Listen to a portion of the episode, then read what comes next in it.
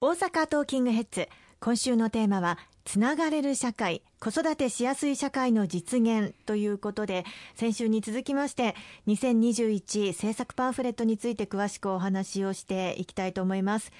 やはりコロナ禍同様私たちの生活についても重要なポイントになっていますよね。そうですね。あのつながり支え合う社会というものを改めて構築をしていかなければいけないと考えております。特にあのこのコロナ禍で生活に大変大きな影響を受けていらっしゃる非正規雇用の方々あるいは女性高齢者こうした方々が社会とのつながりをしっかり強めながら生き生きと安心してまあ暮らせる社会づくりをこのコロナ禍を経てどう構築していくのかということが非常に大事です、まあ、残念ながらこのコロナで社会的に孤立をしている方々そして救いの手を求めたくてもどう求めていいかわからない、うん、そういった方々また自殺あるいは DV 被害こういったことについても数が残念ながら増えてしまっているということも言われております。こういった中で例えばあの自殺防止のための24時間相談窓口これを充実していくこととかあるいは社会の中で孤立していらっしゃる方々を支える、まあ、体制づくりを強化していくことが非常に重要だというふうに思っております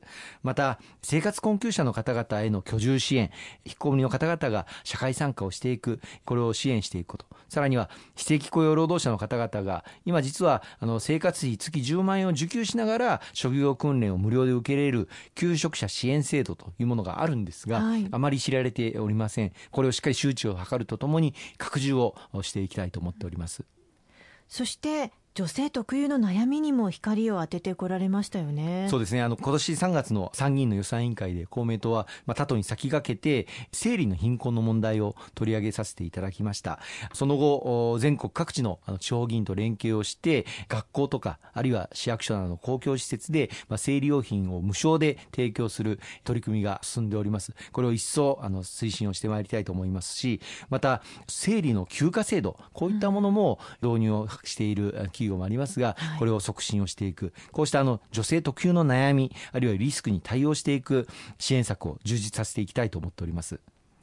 それからワクチン接種の際に高齢者の方々が接種会場に行くまでが本当に大変だという話を耳にしたりしますけれどもやはりコロナ禍が終わっても高齢化というのは終わりませんね。ですので今後もそういった例えば移動の不便を解消していくということも重要ですよね。あの今後日本における少子高齢化は一層加速化してまいります。そういう意味で高齢者の方々のあの移動をいかに円滑にしていくかということまたバリアフリー化を進めていくことこれは極めて重要な国家的課題だというふうに思います。まあ、これまであのバリアフリーというと、どちらかというと福祉政策、また障害者の方々にのみ必要な施策のような、あの位置づけで役所としても、あるいは政策としても考えられてきましたけれども、今後の日本を考えると、こうしたバリアフリー政策というのは、いずれ我々みんな高齢化をし、そしてまあ移動の困難を抱える可能性がある、車椅子にお世話になる可能性もある、そういったことを考えると、まさに公共施策として、このバリアフリー化というのは進めていかなければならないないと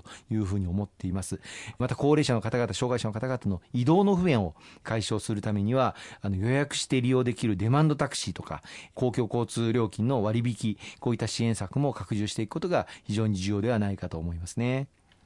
先週デジタル化を推進していくというお話もありましたけれども、まあ、そういった中で高齢者の方々もデジタルに対応できるようなシステムそういったものも考えられているというお話ありましたね。あの今後日本の社会におけるデジタル化、まあ、これまで国際社会先進国の中で非常に遅れを取っていたわけですけれどもこの遅れを挽回する行政手続きのデジタル化というのは一気に加速化してまいります。国においてもデジタル庁がこの9月に発足いたしますしそこにはあの民間企業の最先端の能力を持った技術を持ったあ民間の方々もお招きをして課題をあぶり出して一つ一つ改善を図っていきます。そして地方自治体のデジタル化も支援をこのデジタル庁が中心となってやっていきますのでありとあらゆる行政サービスこれをスマホでデジタルで簡単に簡便にもう何度も何度も役所に通わなくてもいい、えー、そういう時代になってまいります。しかしそういった状況になるとデジタルからあなかなかあとっつきにくいというふうに思ってらっしゃる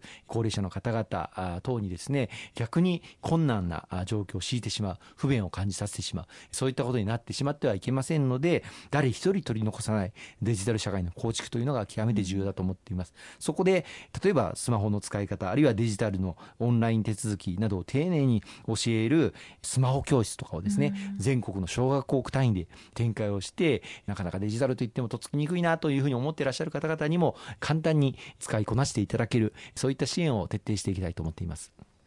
コロナ禍というのは生活困窮者の方を本当にさらに苦しめるということも引き起こしました。どこまでも国民目線で対策を練っていくということが大事ではないでしょうか？おっしゃる通りですね。あの公明党あの決闘以来あの立党精神として大衆とともにということをあの根本精神に掲げております。どこまでも国民目線で大衆目線で政策政治を進めていくそういう政党として今後も頑張っていきたいと思いますねありがとうございます。後半もよろしくお願いいたします。